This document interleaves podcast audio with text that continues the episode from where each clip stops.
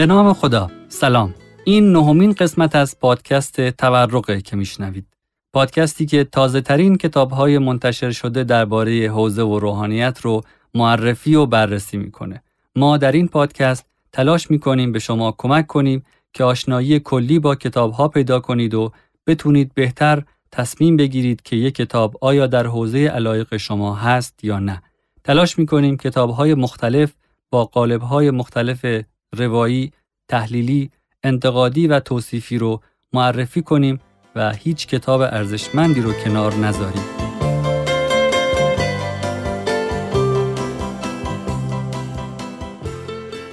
کتابی که در این قسمت معرفی می کنیم اسمش هست جستاری در مواجهات معنایی روحانیت و سینمای اجتماعی ایران. کتاب رو پژوهشگاه فرهنگ، هنر و ارتباطات در زمستان 1397 و به قیمت 22 هزار تومن چاپ کرده.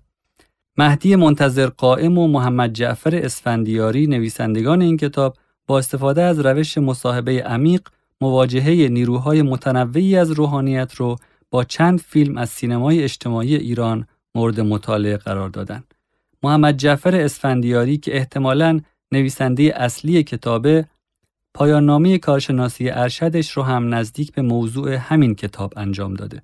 عنوان پایان نامه اینه تحلیل دریافت روحانیون از فیلم های سینمایی پخش شده از سیمای جمهوری اسلامی ایران با تاکید بر سینمای اجتماعی ایران در دهه 70 و 80.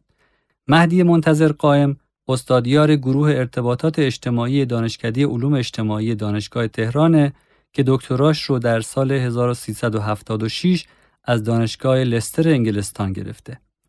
مقدمه کتاب توضیح میده که روحانیت بعد از انقلاب اسلامی 57 تبدیل شدن به یکی از جریانهای فعال فکری که طبیعتا این جایگاهشون به خاطر جایگاه ویژه دین در انقلاب اسلامی بوده. در ادامه روحانیت وارد فضایی شد که تحلیل و ارزیابی مسائل فرهنگی و تولیدات رسانه‌ای و هنری هم گویا جزی از کارشون شده بود. با این حال بیشتر این تحلیل ها و اظهارات در قالب های منتشر شده که خیلی قابلیت ارجاع و بهره برداری علمی نداشتند. اظهار نظرهایی که توی روزنامه ها و فضاهای ژورنالیستی منتشر شده بودند. پراکنده و سطحی بودن و در هر حال نمی‌شد و نمیشه بر اساس اونا کار علمی انجام داد. این مسئله بود که از همون اول انقلاب هم وجود داشته و نظرات روحانیت درباره آثار فرهنگی و هنری رو نمی شده توی قالب‌های جدی و قابل اعتنای علمی دنبال کرد. از این مشکل که بگذریم تنوع و تکسر معرفتی در حوزه که در همین دو سه دهه اخیر به وجود اومده باعث میشه نتونیم نظرات یکی دو طیف محدود حوزه درباره مثلا سینمای اجتماعی ایران رو به کل حوزه تأمین بدیم. بنابراین نویسندگان کتاب جستاری در مواجهات معنایی روحانیت و سینمای اجتماعی ایران تلاش می‌کنن قبل از آغاز نگارش کتاب دو قدم اساسی و مهم بردارن که احتمالاً الگوی خوبی برای تحقیق درباره روحانیت. برای حل مسئله و مشکل اول تلاش کردن خودشون شرایطی رو فراهم کنن که تحلیل و ارزیابی سینمای اجتماعی ایران از نظر روحانیت در یک قالب و شرایط قابل اتکای علمی تولید بشه تا بر اساس اون بشه نتیجه گیری کرد و تا حد امکان تعمیم داد. بنابراین نویسندگان کتاب میگن حالا که اظهار نظرها و ارزیابی های روحانیت درباره سینمای اجتماعی ایران رو دست کم تا امروز نمیشه جایی پیدا کرد که قابل اتکا هم باشه ما خودمون شرایطی رو فراهم می‌کنیم که روحانیون این فیلم ها رو ببینن و نظرشون رو در یه ساختار قابل اتکای علمی بیان کنن. مسئله دوم این بود که وقتی حوزه علمی این همه تکسر و تنوع در مشرب ها و جریان های فکری داره نمیشه فقط نظر یک بخش از حوزه رو گرفت و اون رو به کل حوزه علمی تعمیم داد. بنابراین نویسندگان پنج مشرب فکری مختلف در حوزه رو تعریف کردن و کارشون رو بر اساس همین پنج گروه انجام دادن. کدوم پنج گروه؟ اول سنتگرایان، بعد فلسفه اسلامی با رویکرد انتقادی که خلاصش میشه مؤسسه امام خمینی یا همون مؤسسه آیت الله مصباح، گروه بعدی فرهنگستان علوم اسلامی که ریاست فعلیش با آقای میرباقری، فلسفه اسلامی با رویکرد عرفان و در نهایت تجددگرایان. هر کدوم از اینها رو هم کامل توضیح داده که چه رویکردهایی دارن و اگه با فضای حوزه آشنایی اجمالی داشته باشید احتمالاً با خوندن توضیحات هر کدوم از اینا یک یا چند چهره حوزوی توی ذهنتون بیاد که می‌تونن مصداق این گروه ها و مشرب های فکری باشن. یعنی الان نویسندگان کتاب هم می‌تونن به ارزیابی های قابل استناد دسترسی پیدا کنن و هم به تنوع قابل قبولی از حوزویان دسترسی دارن که می‌تونه تا حدود زیادی از مجموعه حوزه علمیه نمایندگی کنه و به ما نشون بده که حوزه علمیه چه قضاوت یا چه ارزیابی درباره سینمای اجتماعی ایران داره. گرچه که در نهایت می‌بینیم که سطح تفاوت روی کرد و ارزیابی گروه های مختلف روحانیت درباره فیلم های مختلف سینمای اجتماعی ایران اونقدر زیاده که تفاوت های زیاد و شباهت های خیلی کمی بین مشرب ها و مکتب های فکری مختلف میشه پیدا کرد. با این حال هنر کتاب اینه که ما رو کاملا دقیق و روشن با نظرات گروه های فکری مختلف روحانیت درباره سینمای اجتماعی ایران آشنا می‌کنه. متوجه میشیم که هر کدوم از این گروه ها چه انتظار و توقعی از سینما و سینمای اجتماعی دارن، چه اساسیت هایی دارن، چه چیزایی آزارشون میده و حتی اینکه سینمای آرمانیشون چه ویژگی هایی می‌تونه داشته باشه.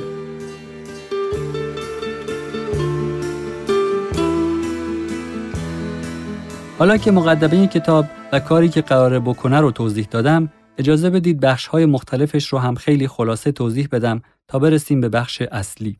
کتاب بعد از مقدمه پنج تا بخش داره. بخش اول بیشتر نظریه و به چند موضوع می‌پردازه. نظریات مختلف در هرمنوتیک و تفسیر متن رو توضیح میده، رویکردهای مختلف در مخاطب پژوهی تولیدات رسانه‌ای رو بیان می‌کنه و توضیح میده که سینمای اجتماعی چه جایگاهی در مطالعات سینمای ایران داره. ربط اینا به هم چیه؟ همشون به این ربط دارن که چطور میشه تأثیر تولیدات رسانه‌ای در اینجا سینمای اجتماعی ایران بر یک گروه خاص یعنی همون روحانیت رو بررسی کرد. این بخش غیر از اینکه می‌تونه مقدمه ای برای فهم بهتر بخش های دیگه باشه حتی میشه مستقلا هم مطالعه بشه. چون یه خلاصه ای از نظریات هرمنوتیک رو توضیح میده. یه جور جریان شناسی سینمای اجتماعی ایران از قبل از انقلاب تا امروز رو بیان می‌کنه و این کار رو هم خیلی خلاصه و واضح انجام میده. با این حال ما در این معرفی ترجیح میدیم وارد جزئیات این فصل نشیم. چون هدف اصلی کتاب یه چیز دیگه است. فصل دوم هم همینطوره. به سختی میشه کتاب یا مقاله پیدا کرد که تاریخچه و تغییرات حوزه علمی قم رو توضیح داده باشه. به جهان ذهنی روحانیون توجه کرده باشه و جریانها و رویکردهای مختلف فکری در حوزه رو توضیح داده باشه تا یه فهم و تصویر روشنتر و واضحتری از حوزه علمی قم به دست بیاریم. اگه با حوزه آشنایی چندانی ندارید و فکر می‌کنید همه حوزوی ها یه جور فکر می‌کنن، یه جور زندگی می‌کنن و یه هدف دارن دست کم نیمه دوم این فصل رو حتما بخونید. گرچه مضمون اصلیش رو چند دقیقه بعد توضیح میدم که همون ویژگی های اون پنج گروه و مشرب فکریه که کتاب می‌خواد سینمای اجتماعی رو بر اساس ارزیابی اونها مورد مطالعه قرار بده. فصل سوم خیلی خلاصه و گویا درباره روش کار توضیح میده. اینکه از چه شیوهی برای دریافت نظرات استفاده می‌کنه و چرا روحانیونی که ازشون استفاده می‌کنه رو چجوری انتخاب کرده؟ چه تحصیلاتی دارن؟ یا اهل تبلیغ هستن یا نه؟ مطالعات غیر حوزویشون در چه سطحیه؟ آیا اصلا اهل فیلم دیدن هستن و اینکه آیا در شبکه های اجتماعی اینترنتی حضور دارن یا نه؟ همه اینا رو توی یه جدول نشون میده تا ما یه آشنایی اجمالی با هر کدوم از اینا پیدا کنیم. البته بدون اینکه اسمشون رو بدونیم. مثلا از این 17 نفر یکیشون که جزو مشرب فکری فرهنگستان علوم اسلامی دستبندی شده و دانشجوی انصرافی ریاضیات محضه گفته که اهل فعالیت تبلیغی هست در عین حال زیاد فیلم می‌بینه و در شبکه های اجتماعی هم حضور زیادی داره. و یکی دیگه که جزو جریان فکری فلسفه اسلامی با رویکرد عرفانه فوق لیسانس فلسفه غربش رو ناتمام گذاشته کار تبلیغی نسبتا کمی انجام میده فیلم بینی متوسط سریال گاهی و حضور در شبکه های اجتماعی هم کلا نداره. خب کجا بودیم؟ همچنان فصل سومیم. نویسندگان بعد از توضیح درباره 17 روحانی که قرار نظرشون درباره سینمای اجتماعی ایران رو بگن توضیح میده که چه فیلم هایی برای تماشا انتخاب شده و دلیل انتخابشون چی بوده. نویسندگان تلاش کردند فیلم هایی رو انتخاب کنن که علاوه بر غنا و تنوع مفهومی پراکندگی زمانی مناسبی هم داشته باشن و در نهایت از بین سی فیلم اجتماعی ایران به پنج فیلم چهارشنبه سوری، زیر پوست شهر، ارتفاع پست، اینجا بدون من و من ترانه 15 سال دارم رسیدن. این چند تا فیلم چهار مضمون پررنگ و کلیدی دارن. فقر و اختلافات طبقاتی، مسائل خانواده، مسائل زنان و ناکارآمدی ساختار سیاسی.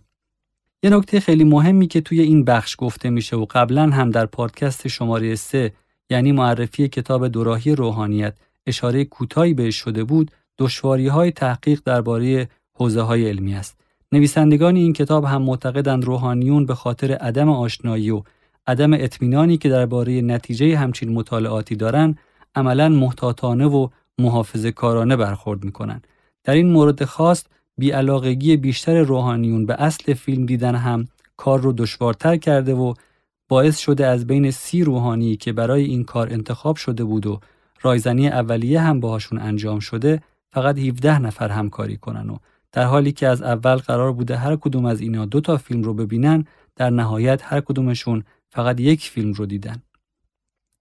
میشه گفت بخش اصلی کتاب تازه از اینجا شروع میشه و هر چی تا صفحه 173 گفته شده عملا مقدمه برای آشنایی با موضوع و فهم بهتر نتایج پژوهشه. همونطور که گفتم دو فصل اول کتاب اونقدر کاربردی و روون نوشته شده که حتی مستقل از بقیه فصلها هم میشه خونده بشه برای کسایی که می‌خوان آشنایی اولیه با هرمنوتیک و سینمای اجتماعی پیدا کنن و یا کسایی که می‌خوان با حوزه های علمیه و تنوع و تکسر موجود در اون آشنا بشن. فصل چهارم و پنجم کتاب به وضوح در چند قسمت مختلف به همون نشون میده که نظر هر کدوم از اون 17 نفر درباره فیلمی که دیدن چی بوده و چه نتایجی میشه از این نظرات استخراج کرد. اما قبل از اینکه وارد تحلیل نتایج بشیم اجازه بدید یه توضیح کوتاه درباره ویژگی های اون پنج گروه فکری بدم تا واضح بشه داریم درباره چی حرف می‌زنیم.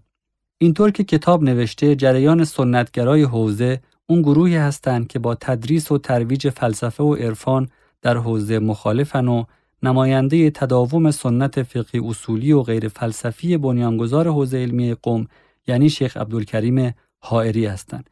اینا دغدغه وحیانی کردن زندگی، حفظ استقلال حوزه و اقتدار نهاد مرجعیت رو دارن و در مجموع میشه گفت غیر سیاسی هستند. گروه دیگه فلسفه اسلامی با رویکرد عرفان که برخلاف جریان سنتگرا اختلاف نظر و نزاع فکری با اهالی فلسفه اسلامی ندارند و از طرف دیگه با اینکه در چند دهه گذشته منتقد اصول و مبانی تجدد بودن اما هیچ وقت دستاوردهای معرفت تجربی رو به کلی انکار نکردن و مشکلشون با معرفت شناسی غربی منحصر کردن معرفت به حوزه حس بوده. فلسفه اسلامی با رویکرد عرفان رو چهرههایی مثل آیت الله جوادی آمولی نمایندگی می‌کنن که در عین همراهی با نظام اسلامی و مبنای نظریش و تلاش برای تئوری پردازی درباره مفاهیمی مثل ولایت فقیه و علوم انسانی اسلامی اما عملا از فعالیت سیاسی در قالب انتخابات و مطبوعات خودداری کردند. جریان فلسفه اسلامی با رویکرد انتقادی که همون مؤسسه امام خمینی و با آیت الله مصباح شناخته میشه در عین اینکه تعریضها و اعتراضهایی به حکمت متعالیه یعنی فلسفه اسلامی دارن در برابر بنیانهای فلسفی تمدن مدرن هم رویکرد انتقادی جدی دارند. این گروه احتمام خاصی هم به کار گروهی و راه اندازی تشکل‌های علمی فرهنگی و سیاسی دارند و در نتیجه انگیزه زیادی هم برای ورود به مباحث سیاسی و فرهنگی داشتند. در نهایت هم نقش جدی سیاسی در انتخابات های ریاست جمهوری و مجلس ایفا کردن و تشکیلات سیاسی را انداختند. جریان چهارم فرهنگستان علوم اسلامی که با سید منیرالدین حسینی شناخته میشن و معتقدن علوم فلسفه و تکنولوژی غربی مبتنی بر ولایت تاغوت هستن و بنابراین مردودن حتی فراتر از این معتقدن فلسفه ملا صدرا هم به دلیل ریشه های یونانی فلسفیش مبتنی بر ولایت تاغوته به نظر فرهنگستانی ها انقلاب اسلامی در طول و امتداد ولایت الهیه که در مقابل تجدد ایستادگی کرده و بنابراین مقیاس و گستره‌ای که برای انقلاب اسلامی تصویر می‌کنه جهانی و برون مرزیه. گروه آخر که نویسندگان اسمشون رو گذاشتن تجددگرایان خواستگاه فکریشون به دوره مشروطه و فقهای مشروطه خواهی مثل آخوند خراسانی و میرزای ناینی برمیگرده. این گروه معتقدن شرط مهم تحقق اجتهاد فقهی در دوران کنونی اینه که از علوم و معارف بشری استفاده بشه. همون جور که معتقدن علم اصول فقه هم به تدریج و با استفاده از علوم بشری به جایی که امروز می‌بینیم رسیده. علاوه بر این در کنار تأکید درباره اقلانی و روزآمد شدن مبانی و موضوعات فقهی معتقدند تفاوت شعن و جایگاه قرآن در برابر سنت باید روشن بشه چون باورشون اینه که فربه شدن حدیث باعث شده روح قرآن از اندیشه و عمل مؤمنان پاک بشه. رویکرد سیاسی این گروه هم همیشه مبتنی بر نقد سازوکارهای حاکمیتی بوده. تلاش کردم خیلی خلاصه این پنج گروه و ویژگی هاشون رو توضیح بدم و طبیعیه که خیلی از نکات جا بیفته.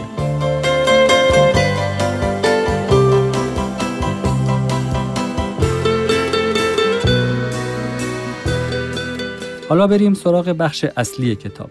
نتایجی که نویسندگان کتاب از خلال مصاحبه با 17 روحانی یا طلبه بعد از تماشای فیلم های اجتماعی سینمای ایران به دست آوردن.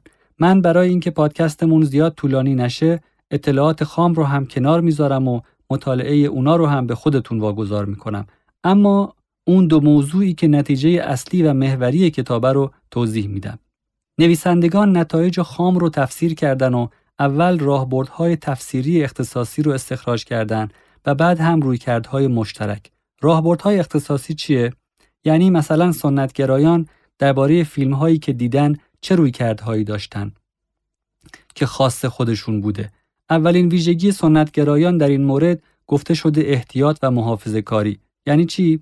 این روحانیون در جریان پاسخگویی به سوالاتی که بعد از دیدن فیلم ازشون شده تحلیل و ارزیابی مسائل رو همراه با احتیاط و انفعال انجام دادن. یکی از این موارد چنان محافظه کارانه جواب می‌داده که کل مصاحبه 18 دقیقه بیشتر طول نکشیده در حالی که میانگین زمان مصاحبه ها حدود 60 تا 80 دقیقه بوده. یا یکی دیگه از پاسخگویان سنتگرا با اینکه معتقد بوده پخش فیلم ارتفاع پست در تلویزیون مناسبه اما معتقد بوده پخشش باید مشروط به بررسی اثرات احتمالی پخش فیلم در شرایط اجتماعی فرهنگی باشه. به نظر نویسندگان این روی کرد محافظ کارانه ناشی از این بوده که این چهار روحانی سنتگرا چارچوب تحلیلی مشخص و روشنی در برابر تجدد و پیامدهاش مثل فیلم و مسائل روز اجتماعی نداشتن. نکات دیگه هم گفته مثل اینکه فضای گفتمانی و زندگی روزمره این گروه هم باعث شده نتونن مواجهه کاملی با ارزیابی فیلم ها پیدا کنن. مثلا از این چهار نفر سه نفرشون هیچ گونه دسترسی به شبکه های اجتماعی موبایلی نداشتن. ویژگی های خاص دیگه سنتگرایان ایناست. شریعتگرایی فردی، چارچوب تحلیلی نیمه عینی گرایانه، امتناع اقلانیت و پختگی هویت زنان و در نهایت تشتت و ناهمگونی درونی سویه های سیاسی. این آخری رو اگه بخوام توضیح بدم میشه این با وجود اینکه هر سه فیلمی که پاسخگوهای سنتگرا انتخاب کردن وجوه سیاسی داشتن پاسخها به این سوال که آیا فیلم به دنبال نقد ساختار سیاسی بوده یا نه اونقدر مختلف بوده که عملا نمیشه هیچ روی کرده مشترکی ازش استخراج کرد. اولین مورد از رویکردهای اختصاصی فلسفه اسلامی با رویکرد انتقادی که با آیت الله مصباح شناخته میشن خداگاهی و مقابله فعالانه در برابر مدرنیت است یعنی مهمترین مفهومی که این گروه در مواجهه با فیلم ها بهش اشاره کردن موضوع سنت و تجدد بوده ویژگی دیگه این طیف چارچوب تحلیلی ذهنی و غیر میدانیه که نویسندگان معتقدند به خاطر غلبه نگاه فلسفی بوده و باعث شده مسائل عینی مثل مهاجرت، فقر، طلاق و مسائل زنان که مفاهیم اصلی فیلم ها بوده خیلی کم دیده بشه. در حد یک بار اشاره به مسئله فقر. تکلیفگرایی فردی و پیشداوری مثبت درباره ساختار سیاسی کشور دو مورد دیگه از رویکردهای اختصاصی طیف فلسفه اسلامی با رویکرد انتقادیه و به نظرم واضحه و نیاز به توضیح نداره. درباره فرهنگستان علوم اسلامی هم اولین رویکرد اختصاصی خداگاهی و مقابله فعالانه در برابر مدرنیته است که گرچه با مؤسسه امام خمینی مشترکه اما با دیگران متفاوته. ویژگی دیگه توازن و جامعیت نسبی چارچوب مفهومیه که نویسندگان معتقدن ناشی از نگاه جامع نگرانه به دین هست و به این هم باور دارند که نظام فلسفی مطلوب و آرمانی فرهنگستان عام و همه جانبه است. بنابراین طبیعیه که نگاهشون به فیلم ها هم همه جانبه باشه و به مسائل اجتماعی و فرهنگی روز جامعه دقت کنند. سواد رسانه‌ای و هنری مطلوب رویکرد اختصاصی دیگه اهالی فرهنگستانه. اولین رویکردهای اختصاصی طیف فلسفه اسلامی با رویکرد عرفان که گفتیم میشه با آیت الله جوادی آمولی معرفشون کرد رویکرد تربیتی و روانشناختیه. یعنی در تحلیل و ارزیابی فیلم ها اهمیت زیادی به معلفه های تربیتی و خانوادگی دادن. توازن و جامعیت نسبی چارچوب مفهومی در کنار فقدان تعصبات و پیشداوری های سیاسی هم رویکردهای دیگه این طیفه. و در نهایت رویکردهای اختصاصی تجددگرایان اولیش بازندیشی و خانش انتقادی از سنته این گروه تنها طیفی بودند که به چیزایی مثل ساختار فرهنگی و اجتماعی مرد سالارانه توجه کردند یا نقش ساختار و وضعیت فرهنگی رو در تحلیل شخصیتها در نظر گرفتند. ویژگی بعدی توازن و جامعیت بالای چارچوب مفهومیه که نسبت به دو طیف فرهنگستان و فلسفه اسلامی با رویکرد عرفانی جامعیت بیشتری داره. نویسندگان معتقدند این حد از جامعیت چارچوب مفهومی ناشی از چارچوب معرفت شناختی واقع گرایانه شونه و برای همینه که از نمایش واقع نمایانه شرایط اجتماعی در بیشتر فیلم ها خوشنود میشن و اونجایی هم که ناخشنود میشن بیشتر به خاطر اینه که معتقدن فیلم واقع نمایی نداشته گرایش به ساختارگرایی و آخرین مورد پیشداوری منفی درباره ساختار سیاسی کشور ویژگی های دیگه تجددگرایان در مواجهه با فیلم های اجتماعی سینمای ایران بوده.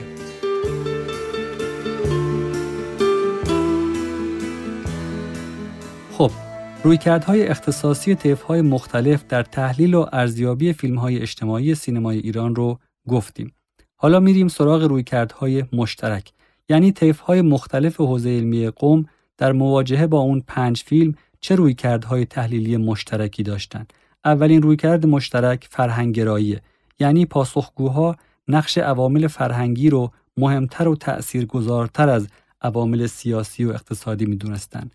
نویسندگان میگن این رویکرد باعث شده مسائل عینی جامعه مثل اعتیاد، فقر، فحشا، حاشیه نشینی و مهاجرت توی ذهن روحانیت تبدیل به عامل درجه دوم یا سوم بشه.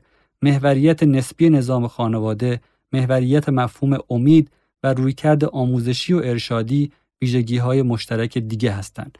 نکته دیگه ای که بیان میشه شالوده تحلیلی مرکب از دو قطب عاملیت و ساختاره یعنی با اینکه های مختلف تا حد زیادی به اهمیت و نقش ساختار جامعه در شکلگیری رفتارهای آدمها معتقدند اما همزمان معتقد به عاملیت آدمها هم هستند و تحلیلشون جوری نیست که فکر کنیم نگاه جبری به تحولات اجتماعی دارند اشاره به ضعف تقوا و اخلاق و ایمان فردی نشونه همین روی کرد بیان شده. رویکرد مشترک بعدی امکان و مطلوبیت اقلانیت و پختگی هویت زنانه. به این معنا که همه ها متمایل به این بودن که الگوهای جنسیتی زنانه باید شخصیت اقلانی و پخته داشته باشند. این بود نهمین قسمت از پادکست تورق.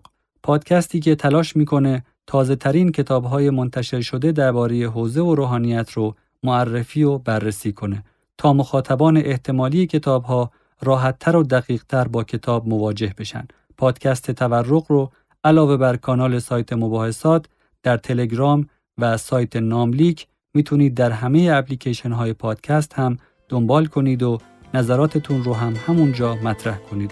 امیدوارم بهتر و بیشتر کتاب بخونید. خدا نگهدار.